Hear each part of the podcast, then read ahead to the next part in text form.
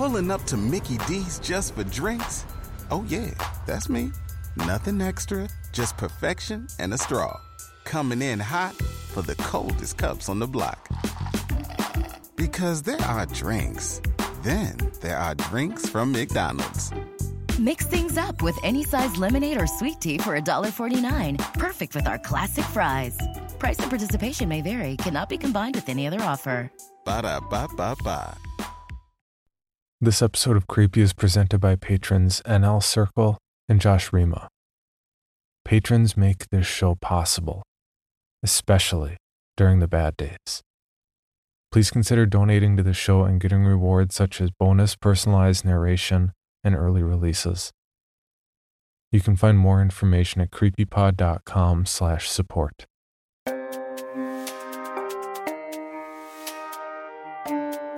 This is Creepy, a podcast dedicated to sharing the most famous, chilling, and disturbing creepypastas and urban legends in the world. Whether these stories truly happened or are simply fabrications is for you to decide. These stories may contain graphic depictions of violence and explicit language. Listener discretion is advised.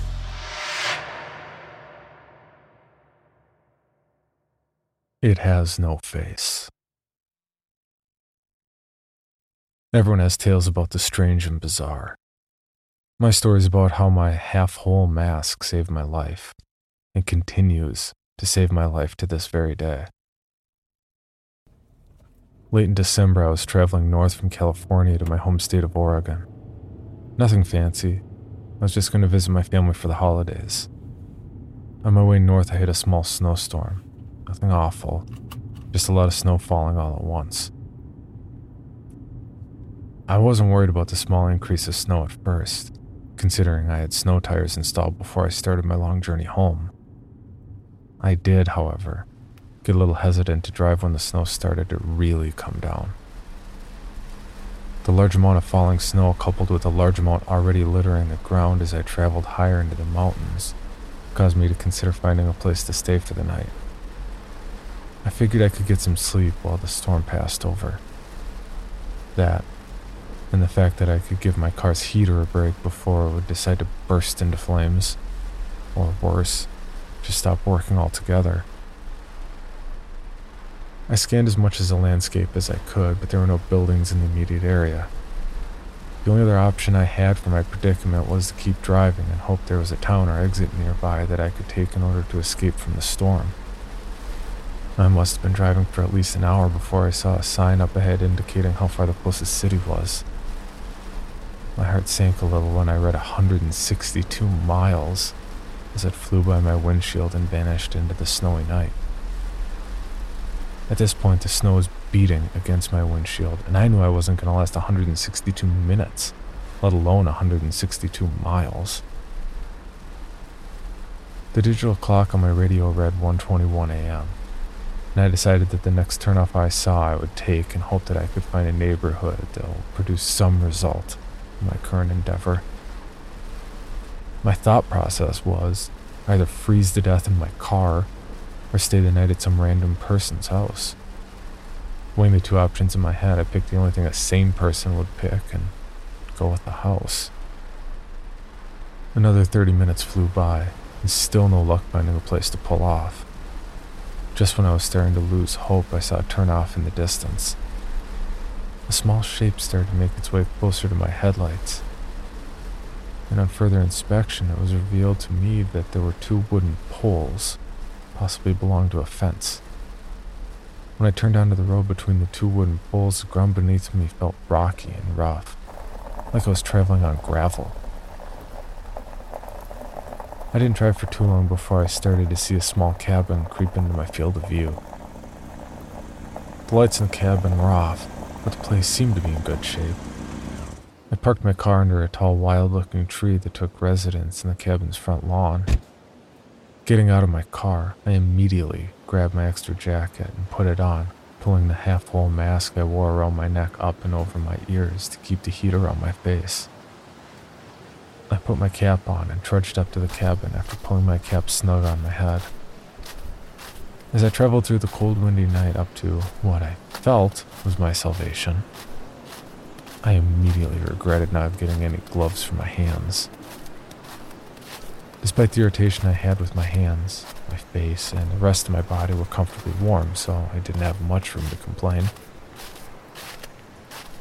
I stuffed my frozen hands deep in my pockets and continued my journey across the cabin's lawn. As I made my way to the door, I noticed something odd. There was no indication of life anywhere. There wasn't even a car in the front yard. Taking my right hand out of my pocket, I knocked three times, waiting patiently before saying, Hello? Is anyone in there? I'm sorry to bother you so late at night, but I need a place to stay for a few hours. Nothing answered my plea for help, so I knocked three more times on the door, hitting my knuckles harder against the aged wood of the entrance. Hello? I said again a little louder before continuing with, I'm not here to rob you or anything. I just need a place to stay for the rest of the night. I promise I'll be gone by sunrise. As I finished my sentence, I touched the ornate metal door handle. Noticing that the door seemed to be unlocked, I said in a loud voice, I'm coming in now. If there's anybody in there, let me know now, please. I pressed the metal lever down, finding it a bit odd that the door was unlocked, and opened the door with little resistance on the other end, closing it behind me with about the same resistance despite the fact that the door looked really old. Looking around the area, I noticed the cabin had five rooms, the living room, which was the biggest room, a small kitchen, an even smaller washroom, and what I assumed were two small bedrooms in the back. No lights were on inside the cozy cabin, making it almost pitch dark, if my eyes weren't already adjusted to the darkness from outside. I decided the best thing to do would be to search for a light switch. So I took out my phone and turned on my flashlight app to scan the walls. My scan produced no results, however, and at the risk of losing precious battery power on my phone, I decided the best option would be to turn off the light and put my phone on airplane mode. Before turning off my light, I studied the paintings hanging on the wall that I glossed over in the initial scan. Each painting that crossed my set was just typical landscapes or harbors, things like that. There was a painting that looked like a fox or something like that.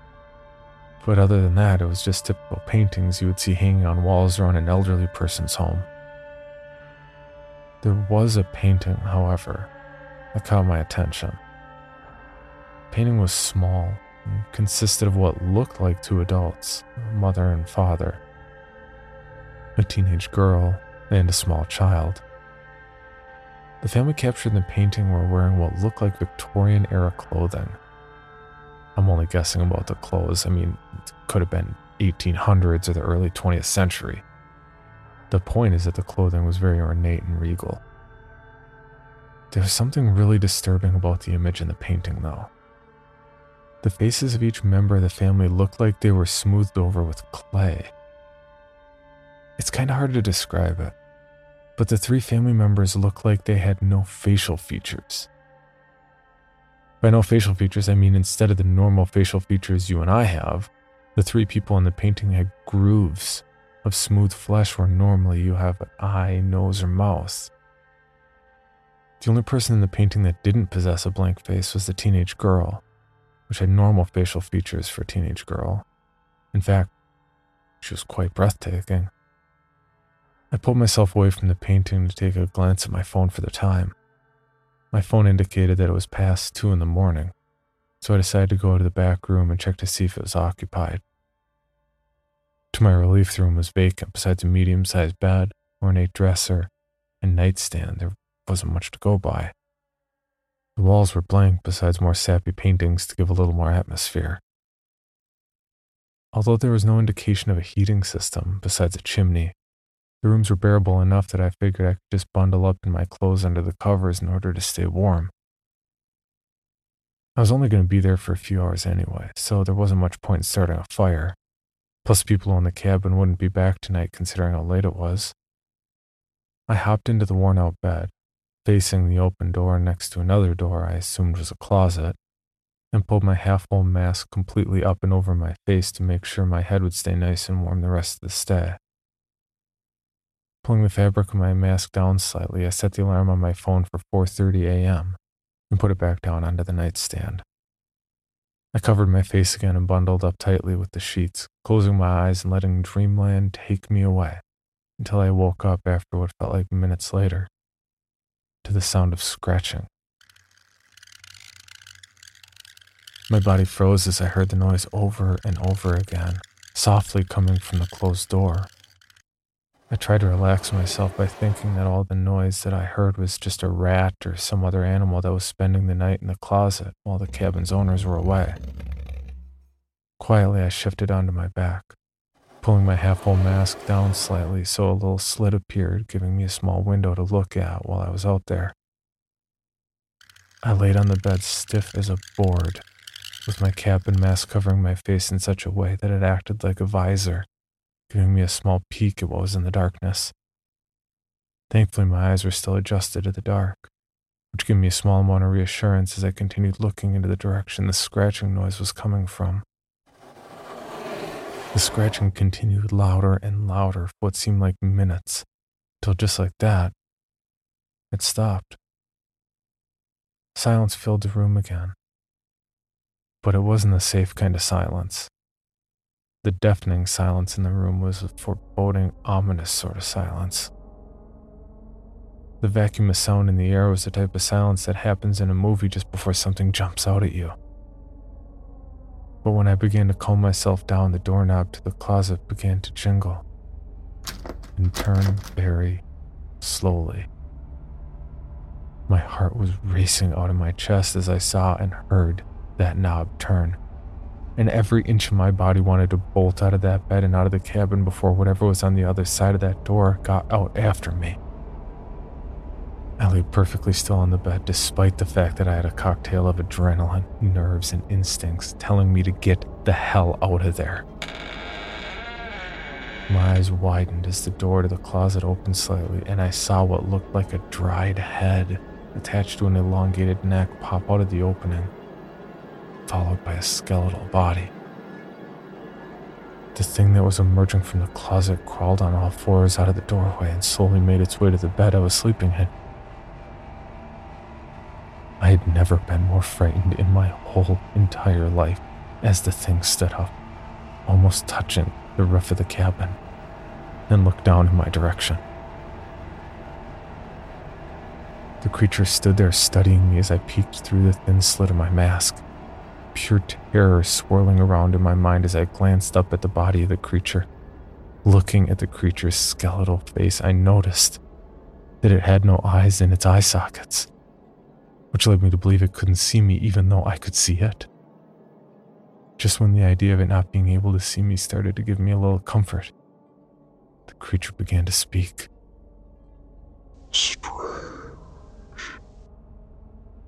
The creature whispered softly as it continued to watch me, and then began to speak again. It has no fear of me. The creature continued to say in a hoarse tone as it began to breathe loudly, continuing to look at me and gripping down on the edge of my bed. Feeling the creature's bony hand touch the edge of my bed caused my brain to go into complete panic mode. The only thing that stopped me from jumping up was the thought that maybe the creature believed I was dead or asleep and wouldn't attack. How can it not fear? How can it not fear me? The thing said through clenched teeth before loudly gasping and suddenly pulling back with its mouth open in an expression that seemed like fear. It has no face. Creature said again, but this time louder than before and slightly more threatening. Waiting on a tax return? Hopefully, it ends up in your hands. Fraudulent tax returns due to identity theft increased by 30% in 2023. If you're in a bind this tax season, LifeLock can help. Our U.S. based restoration specialists are experts dedicated to helping solve your identity theft issues And all LifeLock plans are backed by the Million Dollar Protection Package. So we'll reimburse you up to the limits of your plan if you lose money due to identity theft. Help protect your information this tax season with LifeLock. Save up to 25% your first year at LifeLock.com slash aware. It has no face! The creature shouted as it backed off further away from the bed. I heard the thing breathing loudly and quickly before calming down and slowly returning to the side of the bed. Leaning over me slowly, the creature continued to look at me before softly beginning to breathe on my face. I could smell its foul breath even through my mask.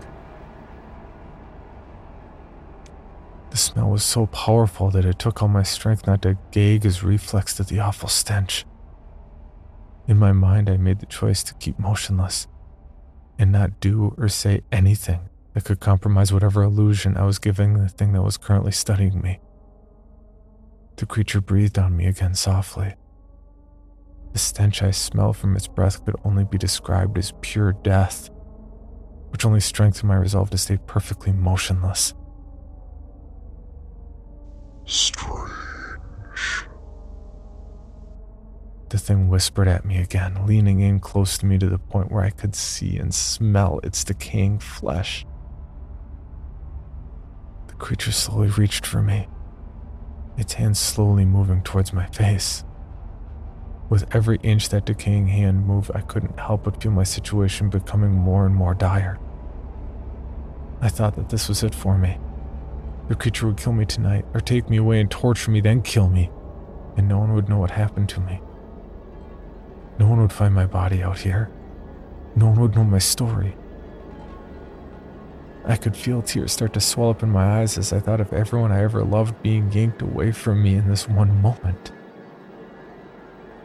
No face. No face. No face.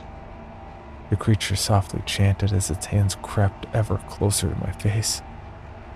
I could hear the anguish in the creature's voice as it continued chanting over and over as it reached for me. As the creature's long, bony hand crept only centimeters away from my face, I braced myself for the worst, making the last thoughts I would ever have about the person who I loved. Just as I thought my life was all over, a sudden loud noise erupted from the room, filling the ear closest to the nightstand with a flood of beeps causing the creature to scream and jump back. As the noise continued, the creature threw itself back against the wall, shrieking uncontrollably in terror as it stumbled towards the closet. I was dumbstruck for a second before the thought came to me that I'd set my alarm for 4:30 a.m. It must have been the source of the noise. I jumped out of the bed, grabbing my phone and pointing the lit up screen at the monster as the alarm continued to ring loudly. The loud ringing caused the monster to shriek even more in confusion and terror as it retreated quicker as I approached. Seeing my chance, I activated my phone's flashlight and put it on strobe in order to disorient the monster further. No face. No face. No face. The creature shrieked at me as it withdrew to the safety of my closet. I continued to shine my light on the creature, and for added effect, I started playing loud music as I continued to jab my phone in the monster's direction like a lion tamer. The thing threw itself into the dark recesses of the closet, and I shoved the door back, locking it after I slammed it closed. The shrieks coming from the monster started to get fainter and fainter, like it was retreating deeper into the house. No face. No face. It has no face. I could hear the creature yell out as it got further and further away. After hearing the last retreating words of the thing that terrified me the whole night, I bolted from the cabin at breakneck speed, jumping into my car and floored it off the gravel road. I was shaking all over as I drove, and when I pulled my half full mask further down, my exposed skin was as white as the snow that littered the ground. I was so frightened by the whole experience. As soon as I pulled up into the first town I saw, I parked my car and began to sob uncontrollably for a while. The experience that I'd just been through would scar me for life. But as I wept in my car in the parking lot of a 7 Eleven, I couldn't help but start to laugh a little in between my fits of crying. I got through my ordeal without so much as a scratch on me. Well, besides my mental scars. I was fine. I was alive and I didn't have to worry anymore. After I finished my whole episode of crying and laughing like an insane person, I entered the store sniffling and wiping away the rest of my tears.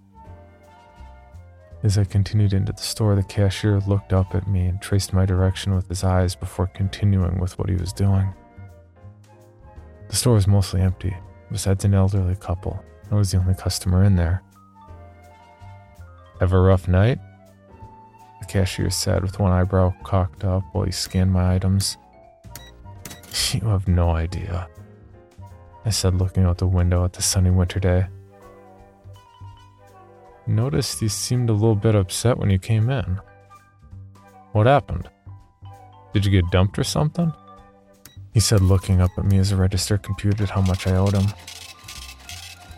Looking at the young man behind the register, he seemed to be a little younger than I was. Although, that doesn't say much because even though I'm 22, I look younger than my actual age. I looked at the cashier's name tag for a second before feeling that I had nothing to lose by telling him about the night I just had. The small name on his ID tag read Evan, and as I finished telling him my frightening tale, something odd happened. I expected him to burst out laughing or say I was the best liar he'd ever talked to. Instead of doing any of that, Evan just stood there, his skin milk white as he stared at me with an expression so horrified he gave me the impression that he just witnessed someone get run over by a train or something. Evan, uh, are you alright? I asked, looking into his eyes while we both stood there quiet. What? Oh, yeah, it's just. Evan began to say before his thoughts trailed off due to the new feeling that we were both being watched. I began to feel eyes burn into the back of my head before turning around to see the old couple I glanced at when I entered the store beforehand. The old couple possessed the same horrified look that Evan had just a few seconds ago. They must have heard the whole story I told. After a few moments of silence, the old couple asked me what I knew about the cabin, to which I couldn't really say. I gave them the best description I could about what I saw, the couple proceeded to tell me about the cabin, how long it's been there, and that it was haunted by a presence so terrifying. The place was condemned and left to rot away after so many people disappeared there. They told me that no one who ever stayed in that cabin has ever been seen alive again. If they've ever been seen at all after their visit. One of my best friends stayed the night in that cabin. Evan said quietly as he stared off into the distance, but continuing his thought with, I refused to go into the cabin. I knew something bad would happen if we went. I tried so hard to convince him that the deer was stupid and did not go in. But he refused to be labeled as a chicken and continued with the dare. Evan's eyes began to water as he continued with his story. I never saw him again after that night. I kept calling this house, but his parents still couldn't find him. We put out flyers and billboards, but we never had any luck. After a few days, we contacted the police and I told them about the cabin.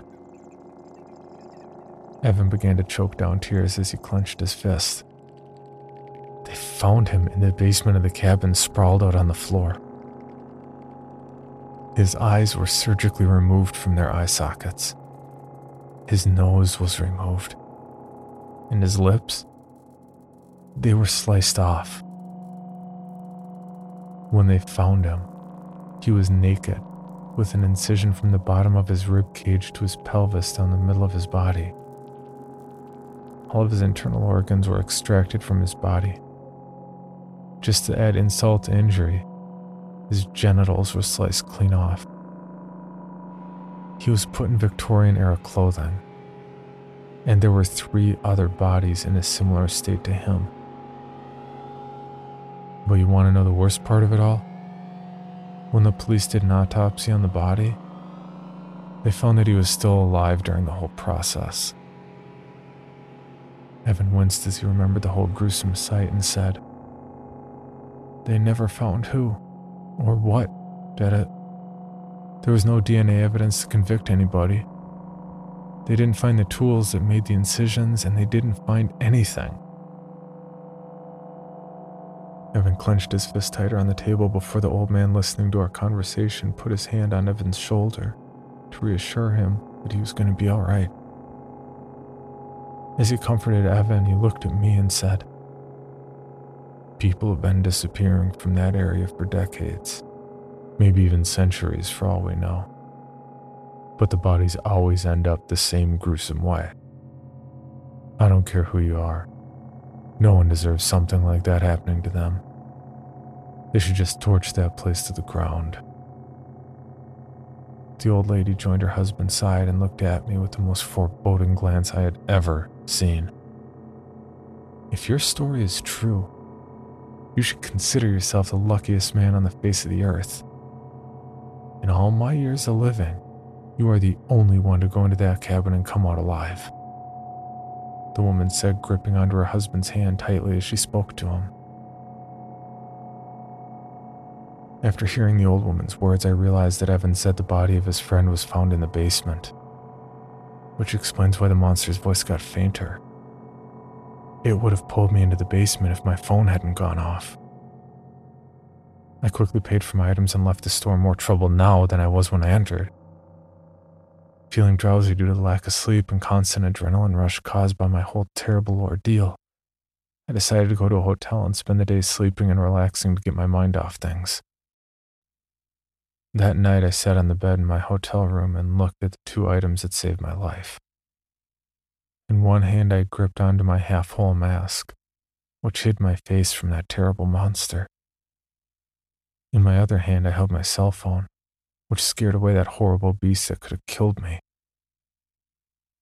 I decided from that day on I would always wear my half whole mask to bed. It saved my life. That's the least I can do for it. The recent brush with death I just experienced had taught me that life is too precious to waste. So I decided to ask my best friend Samantha out on a date. And things worked out perfectly. Samantha and I were together for two years before I recently asked for a hand in marriage.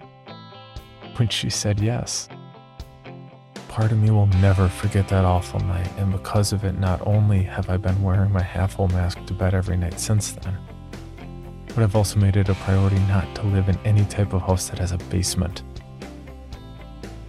And as an added safety measure, I started locking every door before going to bed. It's a pain, but you can never be too careful. Despite these crazy precautions, Samantha has accepted my little quirks and has continued to be supportive as we continue our journey through life together. Couldn't be happier with the way things turned out in my life, and I'm so lucky to be with Samantha. Everything's perfect. There's just one thing that bothers me. I think that I might just have to blame my imagination. But sometimes when I wake up at night, when it's really quiet, sometimes I'll hear soft scratching noises. Also, and I think it's just paranoia, but I swear, sometimes I hear something whisper. No face. It has no face. From inside my closet.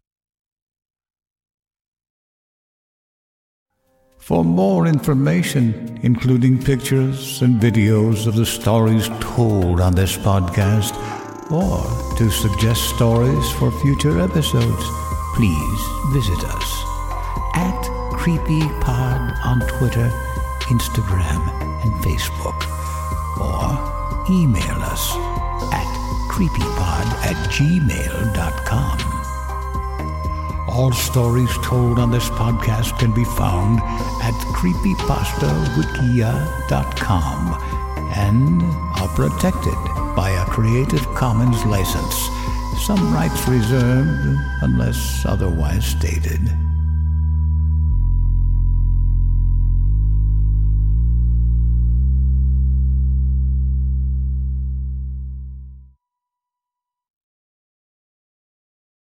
When you visit Arizona, time is measured in moments, not minutes.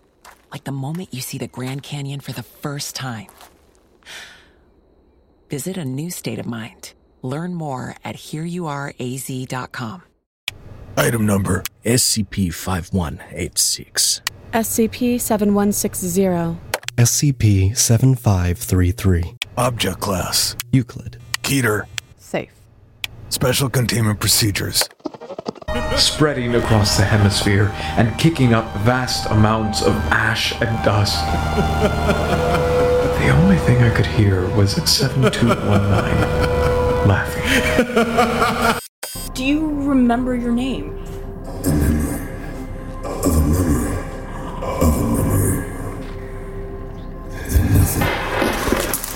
Heartland Counseling. Appointment update. I feel them again.